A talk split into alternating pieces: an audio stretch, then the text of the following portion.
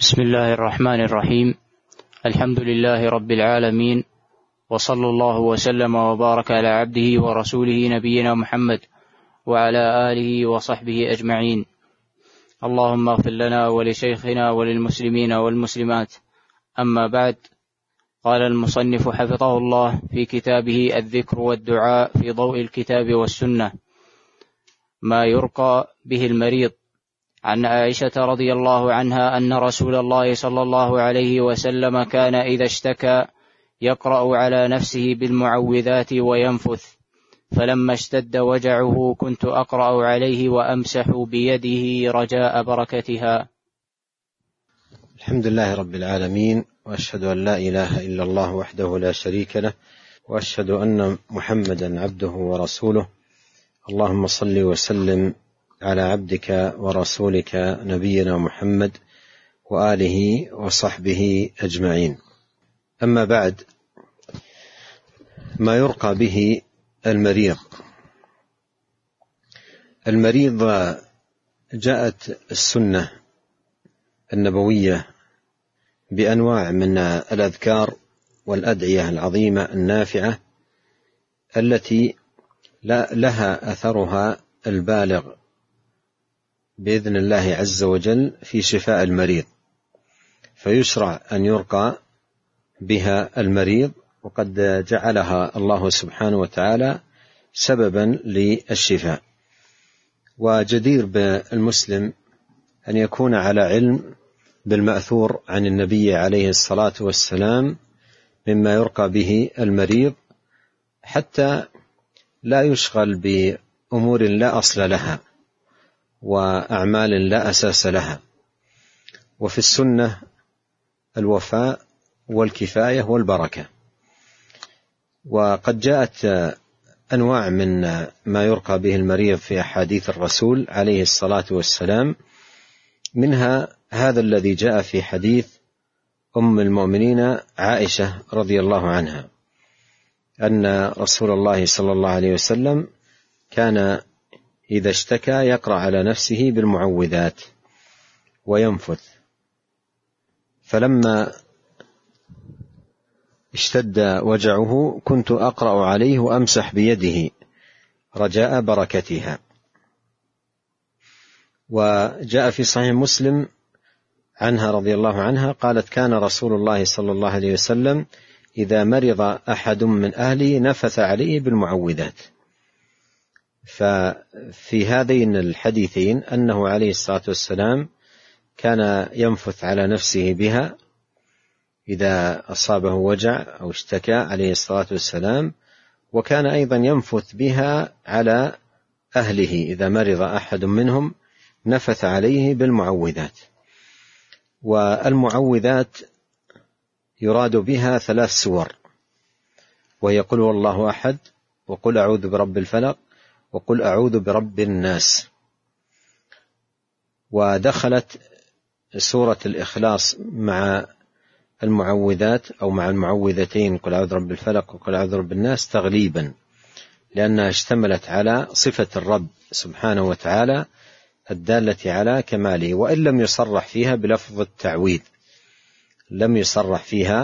بلفظ التعويذ، فالحاصل أن هذه السور الثلاث عظيمة الشأن في باب الاستشفاء، أن ينفث فيها المرء على نفسه أو ينفث بها على من كان مريضا طلبا لأن يشفيه الله سبحانه وتعالى. وقد قال عليه الصلاة والسلام: من استطاع منكم أن ينفع أخاه فليفعل. وخير ما ينفع به المريض أن ينفث عليه بهذه السور الثلاث التي كان عليه الصلاة والسلام إذا اشتكى نفث بها على نفسه، وإذا اشتكى أحد من أهله نفث بها عليه. وأفاد هذا الحديث عظم شأن هذه السور الثلاث، وأنها رقية، وأنها يستشفى بها من الأمراض والأسقام والأوجاع. وقد ورد في شأن هذه السور أحاديث كثيرة تدل على عظم شأنها. سورة المعوذتين، قل أعوذ برب الفلق وقل أعوذ برب الناس، لها تأثير عجيب في الشفاء من العين والسحر ونحو هذه الأمراض. والإمام ابن القيم رحمه الله تكلم في كتابه بدائع الفوائد وأطال عن فوائد هاتين السورتين، وتكلم أيضا عن معاني هاتين السورتين. يقول رحمه الله: المقصود الكلام على هاتين السورتين وبيان عظيم منفعتهما وشدة الحاجة بل الضرورة إليهما، وأنه، ولننتبه لكلامه، لا يستغني عنهما أحد قط، وأن لهما تأثيرا خاصا في دفع السحر والعين وسائر الشرور، وأن حاجة العبد إلى الاستعاذة بهاتين السورتين، لننتبه معاشر الكرام، وأن حاجة العبد إلى الاستعاذة بهاتين السورتين أعظم من حاجته إلى النفس والطعام والشراب واللباس، إلى آخر كلامه رحمه الله في كتابه بدائع الفوائد. قال: وعن عثمان بن أبي العاص رضي الله عنه أنه شكى إلى رسول الله صلى الله عليه وسلم وجعا يجده في جسده منذ أسلم، فقال له رسول الله صلى الله عليه وسلم: ضع يدك على الذي تألم من جسدك، وقل بسم الله 3، وقل 7 مرات، أعوذ بالله وقدرته من شر ما أجد وأحاذر.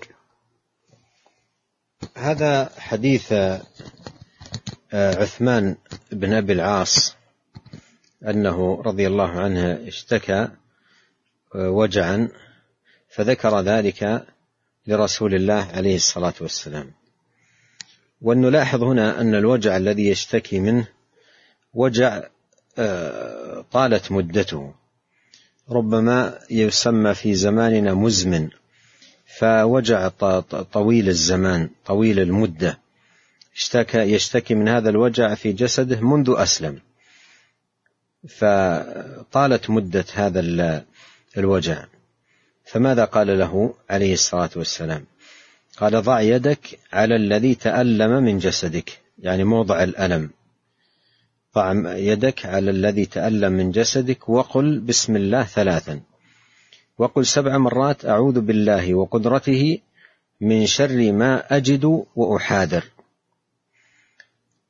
ففي هذا الحديث أن الشكاية في موضع من البدن، في القدم، في الفخذ، في البطن، في الرأس، في الأذن، في الصدغ، في أي جهة من البدن يضع يده اليمنى على موضع الألم، موضع الشكاية، ثم يقول بسم الله 3 مرات.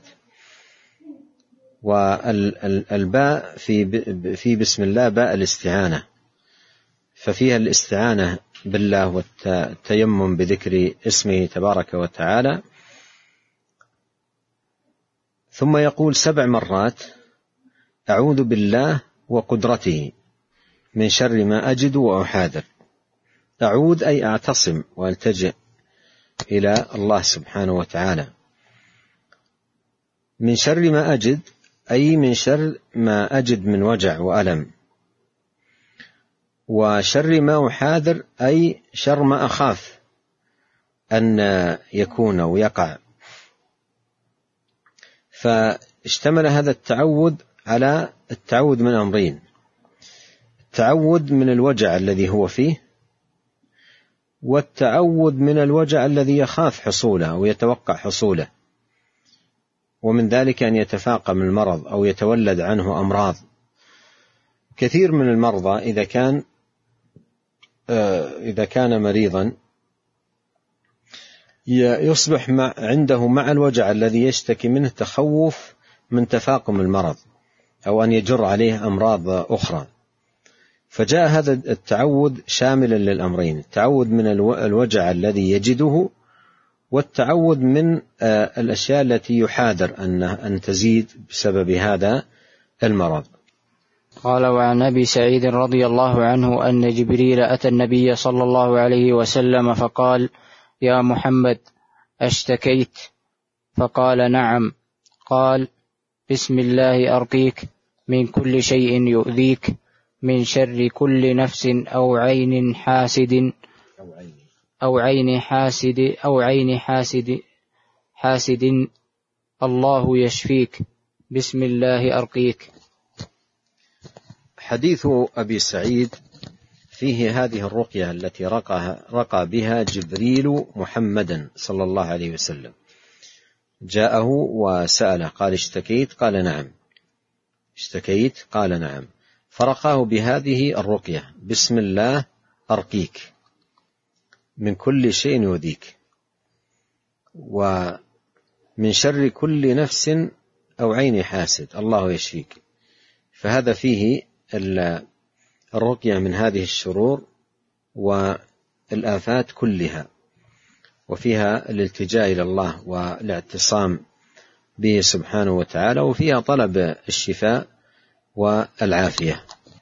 قال وعن ابن عباس رضي الله عنهما أن النبي صلى الله عليه وسلم دخل على أعرابي يعوده، قال وكان النبي صلى الله عليه وسلم إذا دخل على مريض يعوده قال لا بأس طهور إن شاء الله، فقال له لا بأس طهور إن شاء الله، قال قلت طهور؟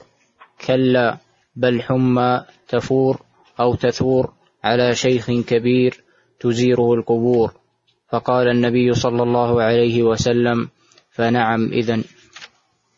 هذا الحديث فيه ما يقال للمريض، والمريض يحتاج إلى من يطمئنه ويهون عليه ويذكره بالثواب ويذكره ما في المرض من تكفير وتطهير، وهذه أمور نافعة جدا للمريض. عندما يقال له لا بأس، عندما يقال له طهور، هذه كلمات لها وقع في نفس المريض وأثر عظيم جدا عندما يذكر بالثواب، عندما يتفاءل له بالشفاء والعافية وغير ذلك من الكلمات المؤنسة المفرحة لقلب المريض. فكان من هدي النبي صلى الله عليه وسلم إذا عاد مريضا أن يقول له طهور إن شاء الله. كان عليه الصلاة والسلام إذا دخل على مريض يعوده قال لا بأس طهور إن شاء الله، لا بأس طهور إن شاء الله. طهور هذا خبر مبتدأ محذوف، أي هو طهور لك من ذنوبك، مطهر لك منها، أي هو أي المرض طهور لك من ذنوبك.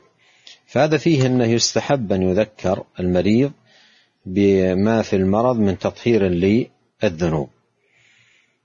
فهنا قال لهذا الرجل، هذا الأعرابي عندما عاده كما هي عادته صلى الله عليه وسلم قال له لا بأس طهور إن شاء الله، فقال الأعرابي قلت طهور؟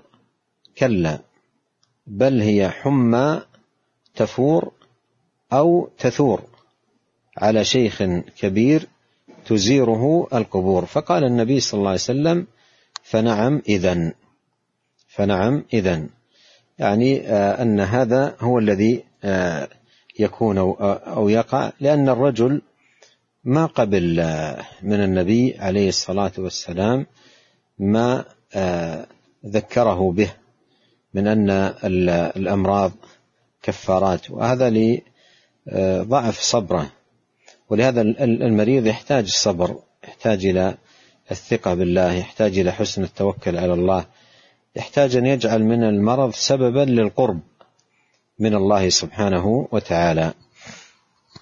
قال وعن عائشة رضي الله عنها أن النبي صلى الله عليه وسلم كان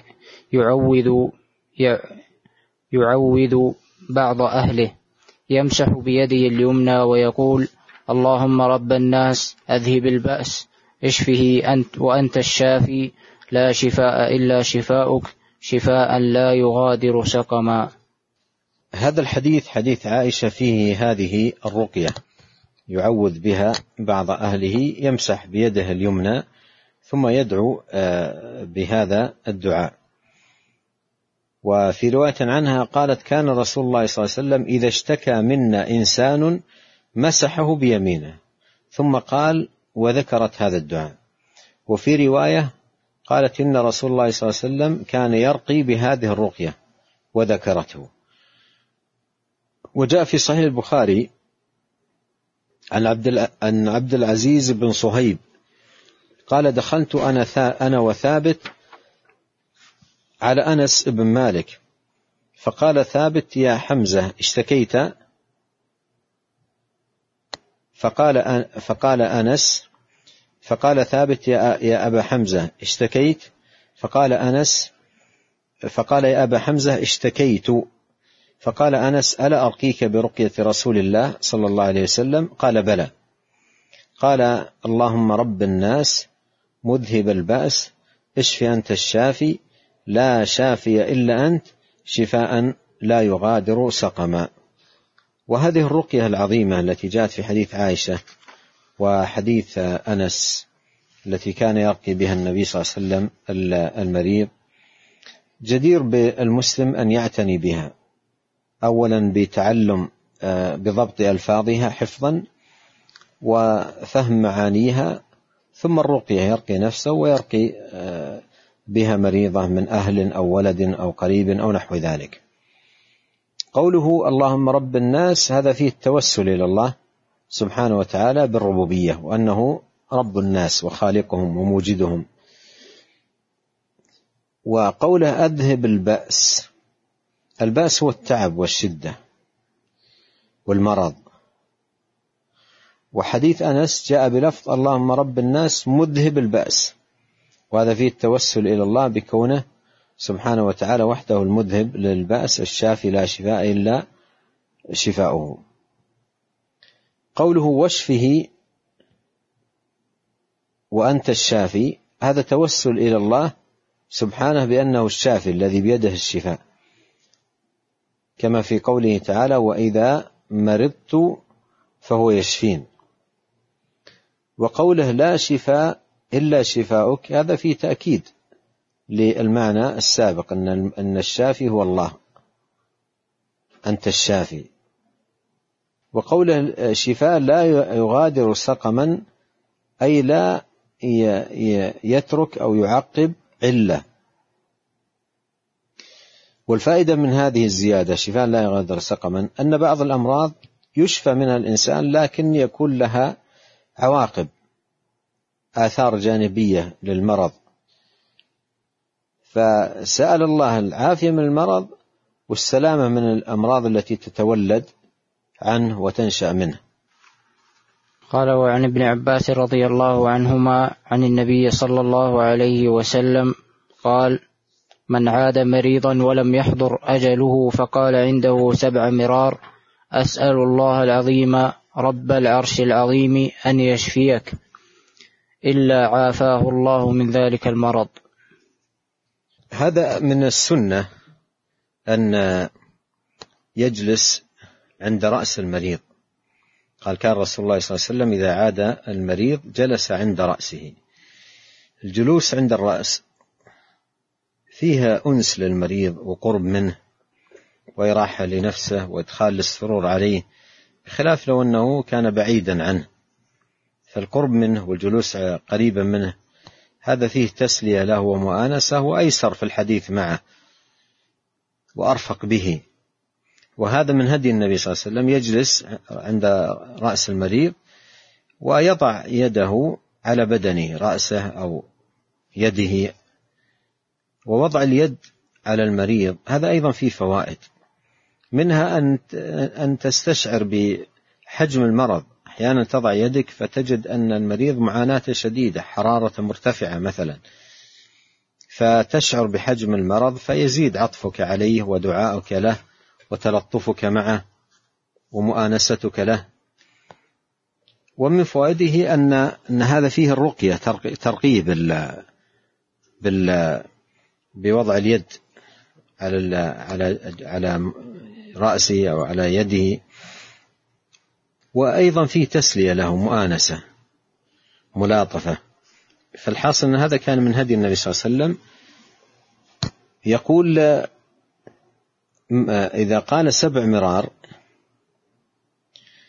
ثم إذا قال ل7 مرار أسأل الله العظيم رب العرش العظيم يشفيك، فإن كان في أجل تأخير عوفي من وجعه.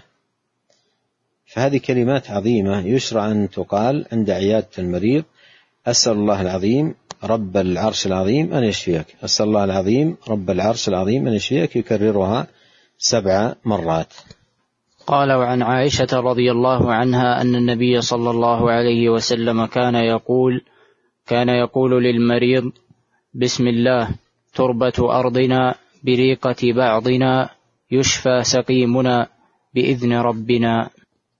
هذا الحديث حديث عائشة رضي الله عنها أن النبي صلى الله عليه وسلم كان يقول للمريض بسم الله تربة أرضنا بريقة بعضنا يشفى سقيمنا بإذن ربنا.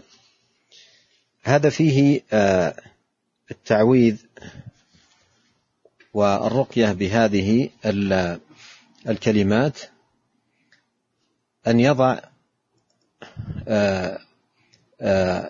أن يبل أصبعه ببريقة ثم يضعه على التراب. تراب لا يختص بتراب المدينة، وإنما أي مكان في الدنيا، المهم أن يكون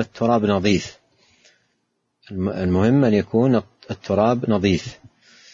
ويضعه على المريض، يضع أصبع على المريض، والأقرب والله أعلم أن هذا يرقى فيه من القروح والدمامل ونحو ذلك، فيضع أصبع الذي علق في بعض التراب على المريض ثم يقول: بسم الله تربة أرضنا بريقة بعضنا يشفى سقيمنا بإذن ربنا.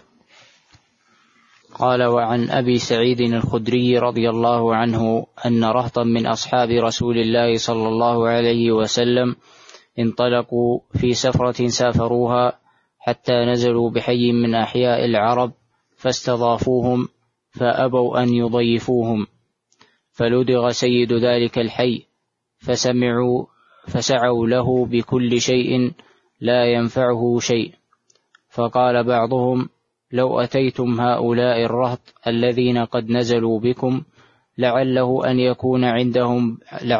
أن يكون عند بعضهم شيء. فأتوهم فقالوا: يا أيها الرهط إن سيدنا لدغ فسعينا له بكل شيء لا ينفعه شيء، فهل عند أحد منكم شيء؟ فقال بعضهم: نعم والله إني لراق، ولكن والله لقد استضفناكم فلم تضيفونا، فما أنا براق لكم حتى تجعلوا لنا جعلا. فصالحوهم على قطيع من الغنم فانطلقوا، فجعل يتفل ويقرأ الحمد لله رب العالمين حتى لكأنما نشط من عقال، فانطلق يمشي ما به قلبه. قال: فأوفوهم جعلهم الذي صالحوهم عليه. فقال بعضهم: اقسموا. فقال الذي رقى: لا تفعلوا حتى نأتي رسول الله صلى الله عليه وسلم فنذكر له الذي كان فننظر ما يأمرنا. فقدموا على رسول الله صلى الله عليه وسلم فذكروا له، فقال: وما يدريك أنها رقية؟ أصبتم؟ اقسموا واضربوا لي معكم بسهم. قوله ما به قلبه أي ألم وعلة. هذا الحديث حديث أبي سعيد في فضل الفاتحة وأنها رقية، فقد قال له النبي صلى الله عليه وسلم لما ذكر أنه كان يقرأ الفاتحة وينفت، قال: وما يدريك أنها رقية؟ أصبتم. فالفاتحة رقية عظيمة جدا، ولها تأثير عظيم جدا في شفاء المريض، ولهذا أنصح في باب الرقية أن يكون التركيز على الفاتحة كما في هذا الحديث، والمعوذات التي هي السور الثلاثة، الإخلاص وقل أعوذ برب الفلق وقل أعوذ برب الناس، وآية الكرسي. آية الكرسي فيها التي هي أعظم آية من آية القرآن الكريم، لها شأن عظيم في الشفاء بإذن الله سبحانه وتعالى، مع هذه الرقى التي ثبتت عن النبي الكريم عليه الصلاة والسلام. وفيما يتعلق بالفاتحة وأثرها في الشفاء، يقول ابن القيم: لو أحسن العبد التداوي بالفاتحة لرأى لها تأثيرا عجيبا في الشفاء. يقول رحمه الله: ومكثت بمكة مدة يعتريني أدواء ولا أجد طبيبا ولا دواء، فكنت أعالج نفسي بالفاتحة فأرى لها تأثيرا عجيبا، فكنت أصف ذلك لمن يشتكي ألما، فكان كثير منهم يبرأ سريعا. ذكر هذا رحمه الله في كتابه الداء والدواء. ونسأل الله الكريم رب العرش العظيم بأسماء الحسنى وصفاته العليا أن ينفعنا أجمعين بما علمنا، وأن يزيدنا علما وتوفيقا، وأن يصلح لنا شأننا كله، وأن لا يكلنا إلى أنفسنا طرفة عين، إنه تبارك وتعالى سميع قريب مجيب. وصلى الله وسلم على عبده ورسوله نبينا محمد وآله وصحبه أجمعين.